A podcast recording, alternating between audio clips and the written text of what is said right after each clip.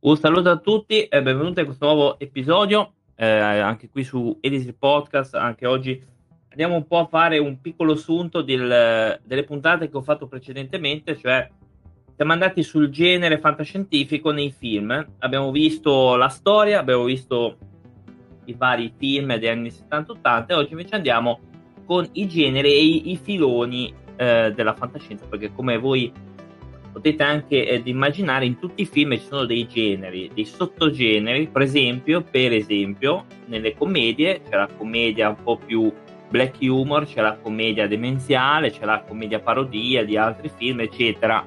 Quindi ci sono varie, no?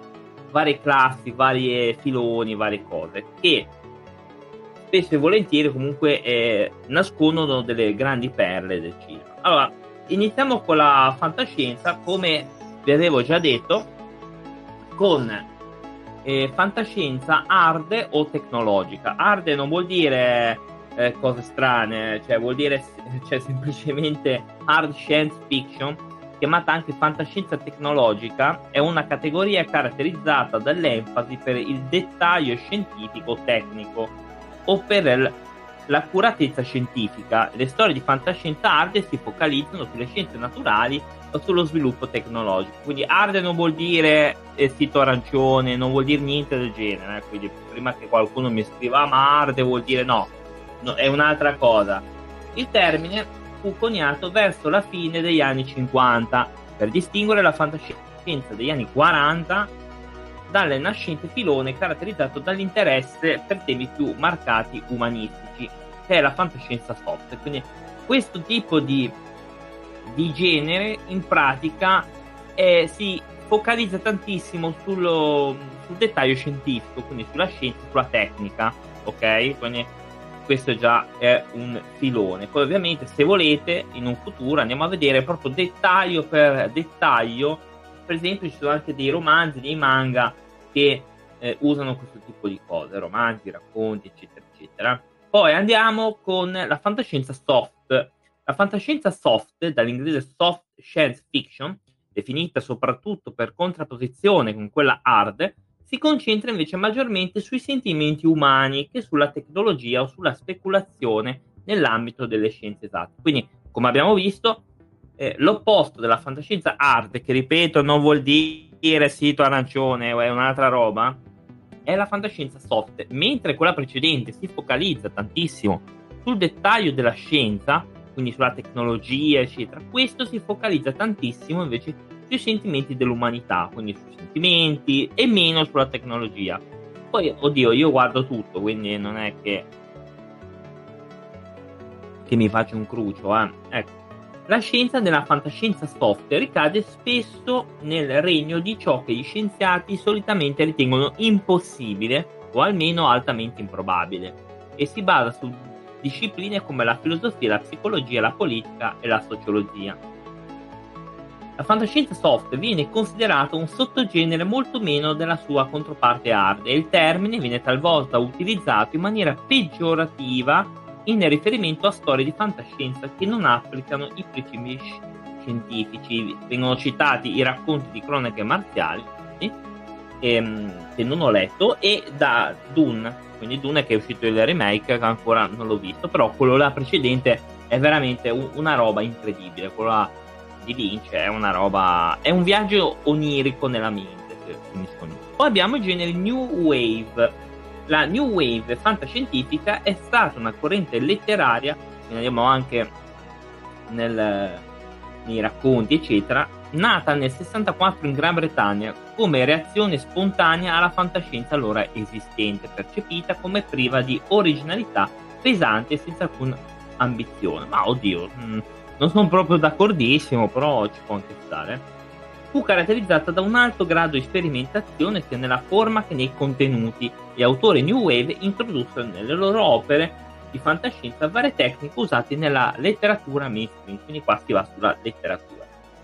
Poi la fantascienza apocalittica e post-apocalittica, cosa in realtà non ci sarebbe neanche bisogno di spiegare cosa sia, perché la, la, il post-apocalittico è tipo Mad Max, tanto per intenderci, tutto il filone di Mad Max, eh, pianeti delle scimmie, eccetera, eccetera.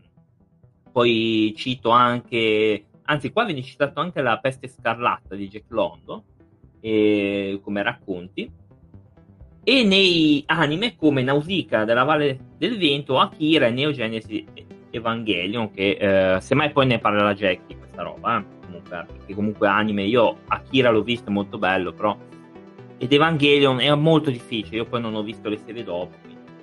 Quindi la fantascienza apocalittica è un sottogenere in- incentrato sull'imminente fine del mondo o della civiltà a causa di guerre nucleari, pandemie o di qualche genere di olocausto naturale o artificiale. Un sottogruppo del genere è rappresentato dal filone catastrofista, eh, genere catastrofico di solito è proprio quello dei disastri naturali, tipo The Day After Tomorrow, che è quello delle, insomma, della glaciazione di una parte dell'America, è eh, catastrofico. Mi sembra anche il 2012 dovrebbe essere catastrofico, se non erro così a memoria.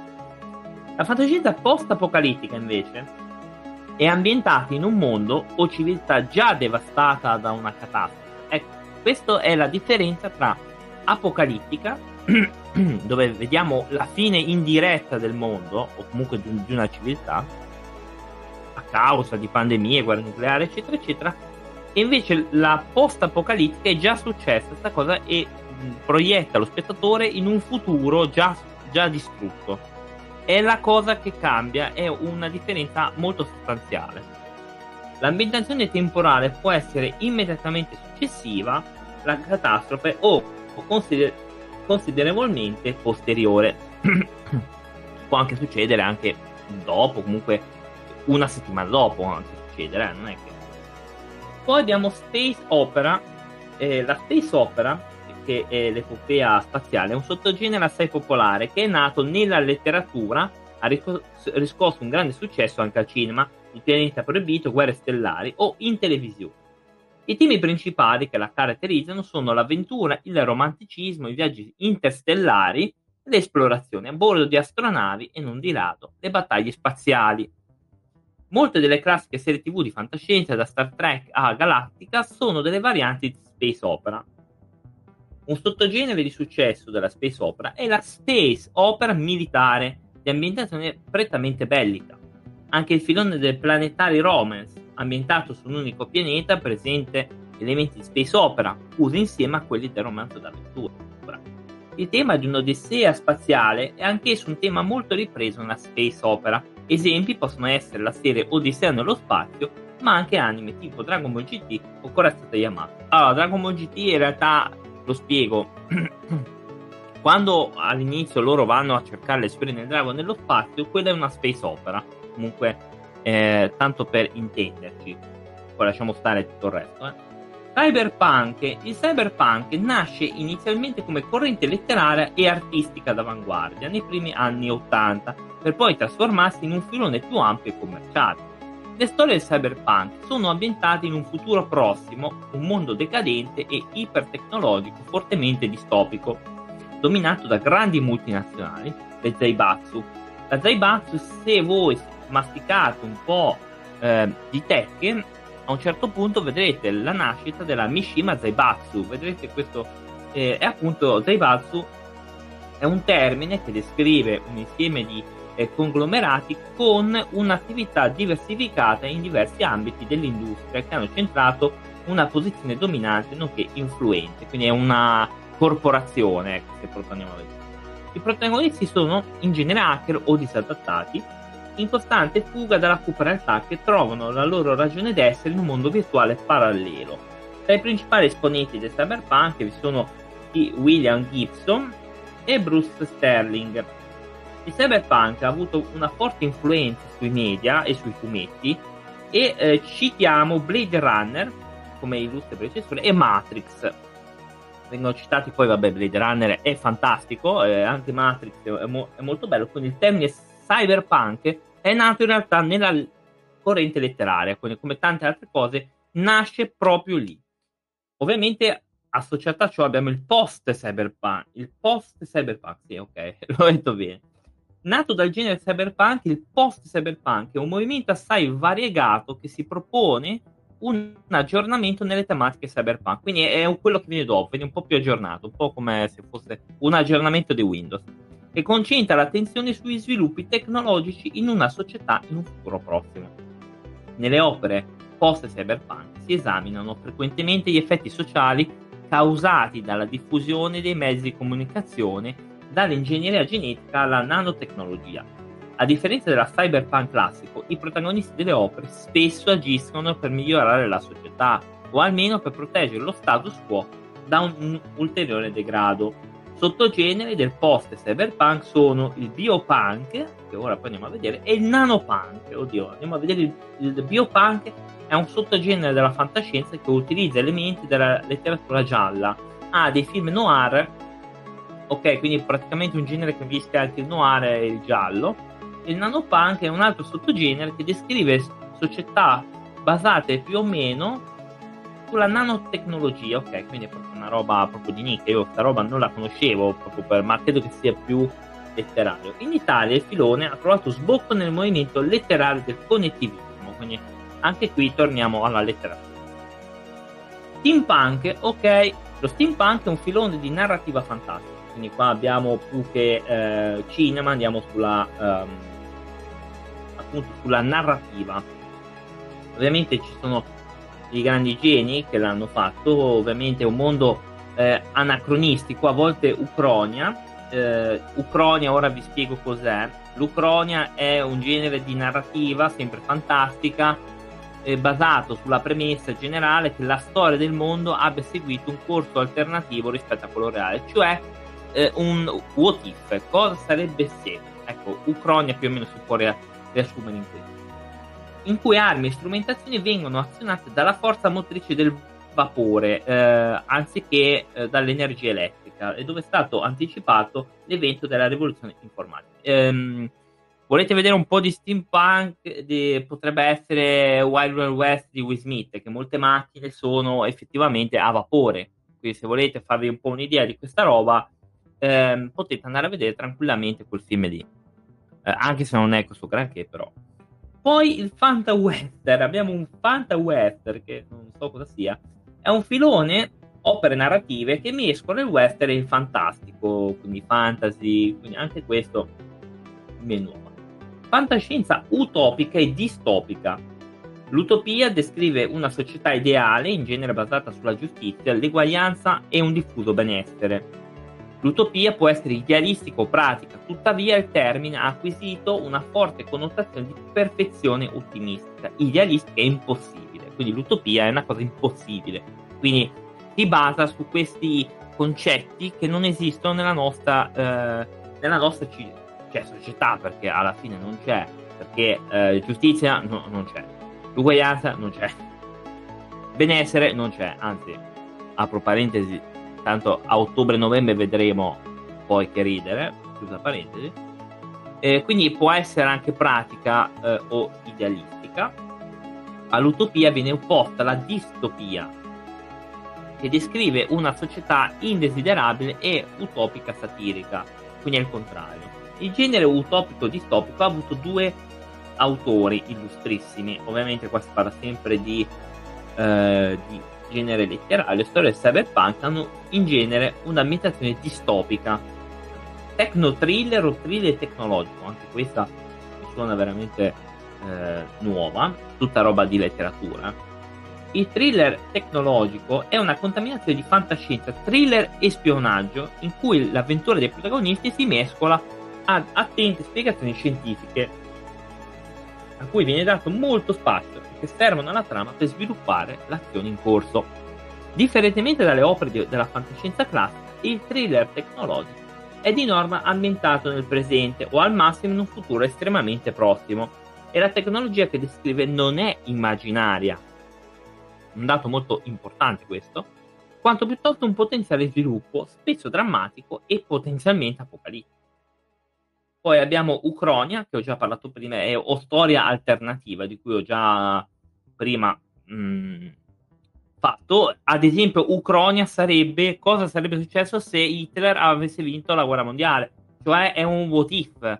Ecco, se vogliamo spiegarlo in, in termini Marvel, che vabbè, io spero di non doverlo scrivere tutto con eh, termini Marvel, perché sennò non finiamo. Comunque l'Ucronia sarebbe il What If. E c'era un bel libro che mi sembra, oddio, che uh, ora non mi ricordo bene, mi sembra...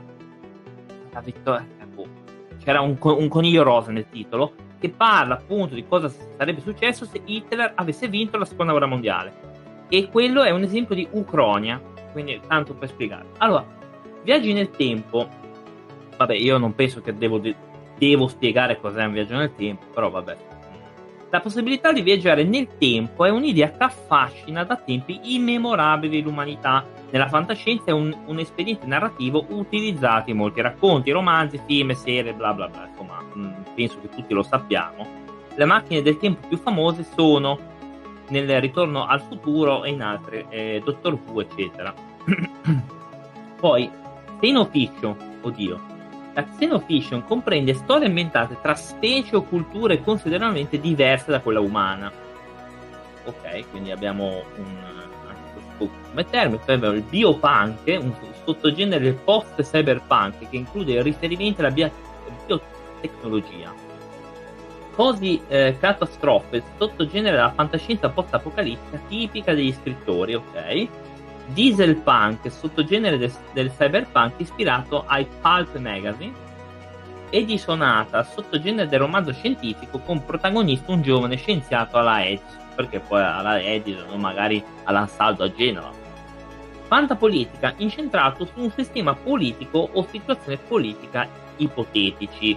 Ok, questo mm, invece è abbastanza visto, eh, in molti film così fantascienza gotica, fusione con temi gotici, fantascienza per ragazzi, in particolare viene citato Jules Verne e eh, De Amici, quindi di, di, Jules Verne quando vediamo i film è per ragazzi, eh, comunque molti sono effettivamente così, fantascienza pulp, lo stile fantascientifico delle riviste pulp, anni 20 e 30, fantascienza sociologica, sottogenere della fantascienza soft, che ho parlato prima, quindi, perché eh, il soft eh, naviga nei sentimenti umani a differenza della fantascienza hard che non è sito arancione, eh, è un'altra cosa, non c'entra niente, che invece dà un, eh, un'attenzione da un occhio invece alla tecnologia e alla scienza, eh, mettendo in secondo piano i sentimenti umani, a differenza della soft che invece ehm, agevola i sentimenti dell'umanità. Quindi tanto per, per.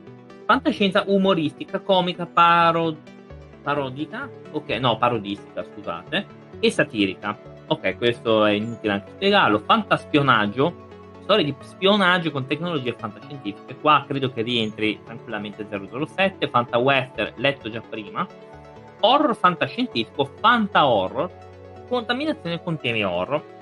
Mondo perduto, filone avventuroso, fantastico, fantascientifico, popolare tra fine 800 e inizio 900. Quindi viaggio anche al centro del mondo, credo che sia eh, proprio il mondo perduto. C'è anche il libro di Arthur Conan Doyle che si chiama Mondo Perduto, se non mi ricordo male, molto carino.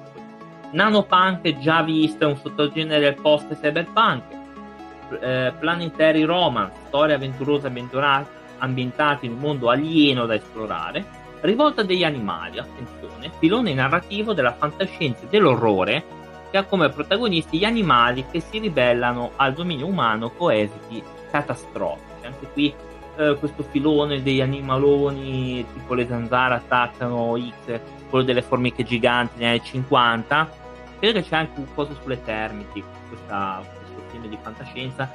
Termiti giganti, oddio, una roba del genere, e rientra nella rivolta degli animali. Romanzo scientifico, genere anticipatore della fantascienza, ok? Science fantasy, contaminazione col fantasy, space opera militare, sottogenere della space opera, noir, genere ibrido che unisce la fantascienza e il noir. Terra morente, ecco, il, nome no, non è proprio il massimo, però ok. Eh, ambientati in un futuro remoto. Poi la contaminazione anche letterale, già che, che ci siamo, possiamo anche dirla, non c'è nessun problema. Eh, avant, avant pop, new weird, eh, slipstream i temi tipici possono essere anello temporale, quindi c'è abbastanza spesso questa cosa effettivamente, animazione sospesa o e ibernazione, esiste anche quello, abbastanza spesso questa cosa, cioè, eh? quindi nella fantascienza si usa eh, per ibernare eh, nei viaggi spaziali sempre, eh, sempre, anche nel pianeta delle scimmie, se non mi ricordo male, per andare nel mondo, vabbè che poi, vabbè, non, non vi spoilerò, entrano in questa capsula criogenica, ok? Archeoastronomia, anche questo cioè, abbastanza spesso, comunque se vogliamo dire cos'è la archeoastronomia, è una combinazione di studi astronomici e archeologici, chiaramente. Astronave, ovviamente, astronave o nave spaziale rientra in tutti questi generi, perché c'è quasi sempre, quando si parla di space opera, anche negli anime, come ho detto Dragon Ball GT, esiste questa astronave, astronave, nave spaziale, come ve lo volete chiamare. Biologia sintetica, c'è anche questo, eh, ovviamente nei film rientra anche questa roba. Una capsula del tempo, anche questo è un elemento abbastanza utilizzato, soprattutto nei film di viaggi nel tempo. C'è un film molto carino che, oddio, a molti non piace, a me sì, mm, non è male, che ho in DVD, che è una battuta che uso sempre, ma in realtà ce l'ho veramente, che si chiama The Time Machine, di questo disgraziato che vede la sua compagna che muore più volte, vabbè, ora vabbè, e eh, va indietro nel tempo per ritornare sempre alla stessa cosa per salvarla. Peccato che ogni santa volta fallisce. Ora, vabbè, la domanda sarebbe: ma perché non te ne trovi un'altra? Però, eh, questo, questo sì, se no poi non ci sarebbe stato Tinker. Clonazione e biotecnologia, anche questo rientra tantissimo nei film di fantascienza, è una cosa pazzesca. Colonizzazione dello spazio rientra tantissimo perché eh, Starfish Truppen, per esempio, è una colonizzazione dello spazio. E Asimov anche faceva queste cose ed è un, un elemento abbastanza ricorrente. Computer organico, anche questo rientra tantissimo nel filone. Dominio del mondo e governo mondiale, esiste anche questo, quando si parla di fantascienza spesso tirano fuori questa roba. Enciclopedia galattica, esobiologia, attenzione, esplorazione dello spazio, anche questo esiste, è sempre esistito questa cosa nei filoni di fantascienza, extraterrestri, che eh, credo che rientrano anche in realtà i ehm, esseri extradimensionali, quindi che non sono extraterrestri, ma è diverso, sono extra. Um, mi fanno questa, questo interrogativo in realtà. Come la ragazza? Sì, perché um, in Time Machine succede questo. Eh, muore, sì, la ragazza muore più volte, perché lui in realtà tornando indietro nel tempo e andando nel momento esatto in cui dovrebbe succedere il fatto, lui tenta di salvarlo, però muore sempre, non è che muore più volte. Lui tornando indietro nel tempo ritorna nel momento esatto in cui dovrebbe succedere, lui tenta di salvarla, ma però non ci riesce. Quindi ecco perché muore più volte, non è che è uno zombie sta qua, assolutamente no, è normale. Il problema è che tornando sempre indietro nel tempo, lei muore più volte, ma eh, lui ci, ci, prova alla fine, si, si, gli girano le balle a sto qua, dice ora basta, mi sono rotto le balle e via. E va avanti tantissimo nel tempo fino a quando arriverà in una civiltà, mi sembra 10.000 anni dopo. Allora, extraterrestri ovviamente eh, ci sono, cioè, governo galattico, impero galattico, è sempre esistito anche questa roba. Guerra spaziale, sempre esistito, anche questo nel genere fantascientifico. Guerra totale, esiste anche questo, anche questo sono termini e cose già usate. Immortalità, eh, questa roba nei film di fantascienza le proprio si sguazzano. Io parlo solo del, del cinema, in realtà parlano anche di video. Intelligenza artificiale, eh, esiste anche questo è molto usata questa roba. Intelligenza collettiva. Invasione aliena, ovviamente sì, tipo la guerra nei mondi. La guerra dei mondi è invasione aliena. Ok? Quindi quando vedete un, anche Independence Day, per quanto sia successo, è invasione aliena, quindi rientra nella fantascienza. Invisibilità, anche questo rientra nel. Io però lo vedo più una cosa fantastica. Però iperspazio. L'iperspazio viene usato nei viaggi spaziali, quindi rientriamo nella space opera, che ho prima detto. Linguaggio alieno, sì, vabbè, linguaggio alieno, eh, vabbè, è normale, tipo eh, eh, due alieni si parlano in una lingua che non conosciamo e te lo lì. Macchina del tempo già detto, minaccia dallo spazio rientra nell'invasione aliena. Il multiverso che stanno tirando fuori con Marvel, ma esiste già da prima, esiste nella fisica teorica addirittura, che praticamente eh, dice eh, questa teoria, questa idea di tanti universi fuori dal nostro spazio-tempo, ma che in realtà esistono, che sono le dimensioni parallele. Ma questa cosa Marvel è già stata fatta adesso, questo multiverso, per chi ha visto Dottor Strange, l'ultimo, io l'ho visto giusto ieri, e, um, parla appunto di multiverso, mutaforma, ok? Quindi sono, i mutaforme esistono da tantissimo, anche questo, i mutanti, altra roba fantascientifica, la nanotecnologia, il neurospace, viaggiatori extratemporali, ok, anche questo, ordinio dell'apocalisse, pandemia, parapsicologia, percezioni extrasensoriali, telecinesi, telepatia, preveggenza, anche questo rientra nella fantascienza, pianeta artificiale, piani di esistenza, postumanesimo, primo contatto, eh, psicostoria, questa non lo so, psicostoria, è una branca della psicologia che studia la vita del personaggio storico. Ah, Propulsione ultraluce, qua ovviamente la curvatura, eccetera, rientra nella space opera. Realtà virtuale cyberspazio, retrofuturismo, che eh, è una corrente artistica proprio contemporanea, più che cinema. Ribellione delle macchine, questo, eh, la ribellione delle macchine è abbastanza ovvio, quando le macchine si ribellano, le macchine ribelli, ecco lui, tipo un Terminator, tutte queste macchine che si ribellano agli esseri umani rientrano nella ribellione delle macchine. Robot, cy- cyborg, androidi, biorobot, eccetera. Scienziato pazzo rientra nella figura, eh, quando vedete uno scienziato pazzo rientra nella fantasy e nella fantascienza. Eh.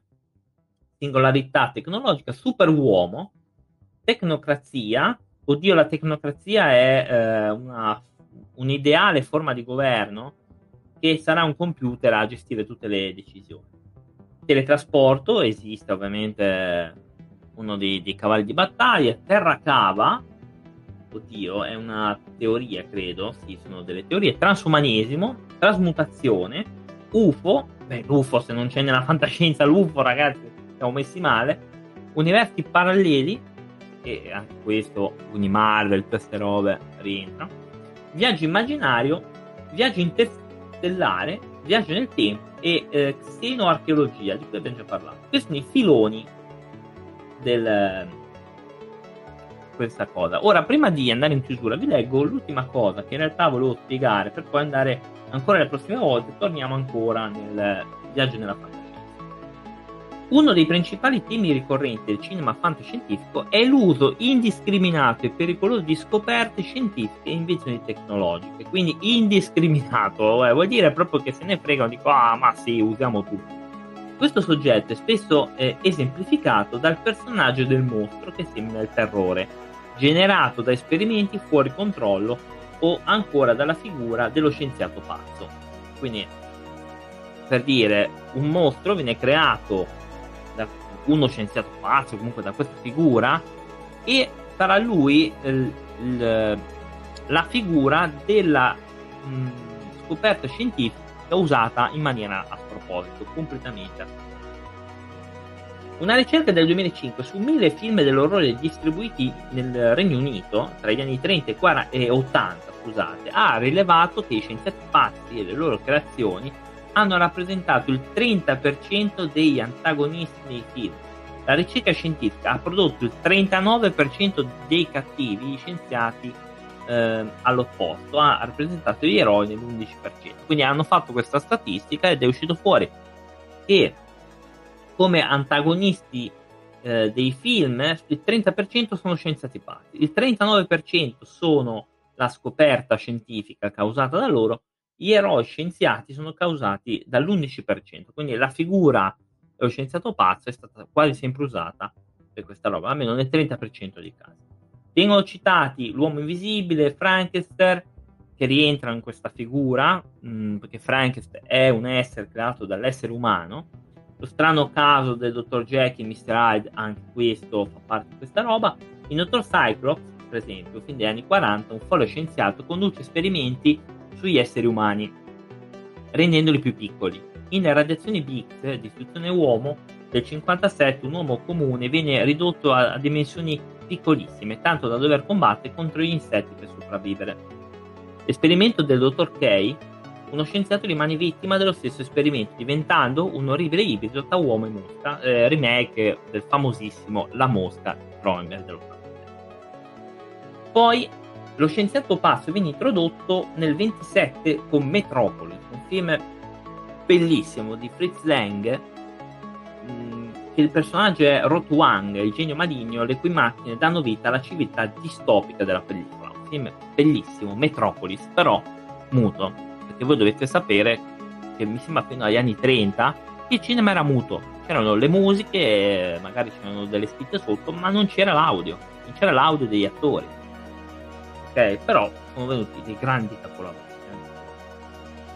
Nel periodo che seguì la seconda guerra mondiale eh, aumenta chiaramente la figura del personaggio eh, dello scienziato pazzo aumenta eh, e c'è questo film che è il dottor Stranamore ovvero come ho imparato a non preoccuparmi e ad amare la bomba eh, nella quale Peter Sellers recita la parte del folle dottor Stranamore è un'efficace espressione di questa paura della potenza della scienza, che è un film bellissimo di Kubrick. Ovviamente, dopo il bombardamento atomico di Hiroshima e Nagasaki, vennero fuori altre robe, per esempio Godzilla, che è un mostro che eh, nasce dalle radiazioni, quindi giapponesi, il sorto animale del Giappone, per la contaminazione dovuta a esperimenti nucleari, e lì nasce Godzilla. Però per il Giappone Godzilla ha un altro significato rispetto alle cose occidentali, vedi il film del 99 di Godzilla, io amo quel film, però è brutto, è fondamentalmente brutto, cioè non, non, è, non è, affatto bello. Eh. Nel dopoguerra l'obiettivo dei scienziati pazzi viene spesso il dominio o la distruzione del mondo attraverso la creazione di un'arma finale come un ordigno dell'Apocalisse, in grado di distruggere il pianeta o quantomeno porre fine alla civiltà man mano che il livello tecnologico, quello di istruzione del pubblico crescevano, tra gli anni 80 e 90 entrarono in scena l'ingegneria genetica e l'intelligenza artificiale come potenziali minacce.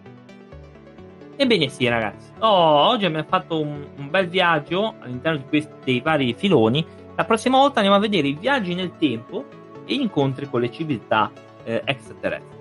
Vi ricordo che vi aspettiamo, anzi vi aspetto alla prossima puntata qui su su Spotify dove mh, mm, potete anche ri- riascoltare i vecchi podcast, quindi dedicati al cinema, sono quelli fatti da me, e cioè che ovviamente poi tornerà con altre sue belle rubriche. Vi diamo appuntamento anche su Twitch, dove siamo il lunedì e il venerdì, sempre alle eh, 20.30 fino alle, alle 21.30 circa. Vi aspettiamo anche sugli altri nostri social. Detto quello, vi auguro un buonissimo proseguimento di giornata. Grazie per l'attenzione. Ciao!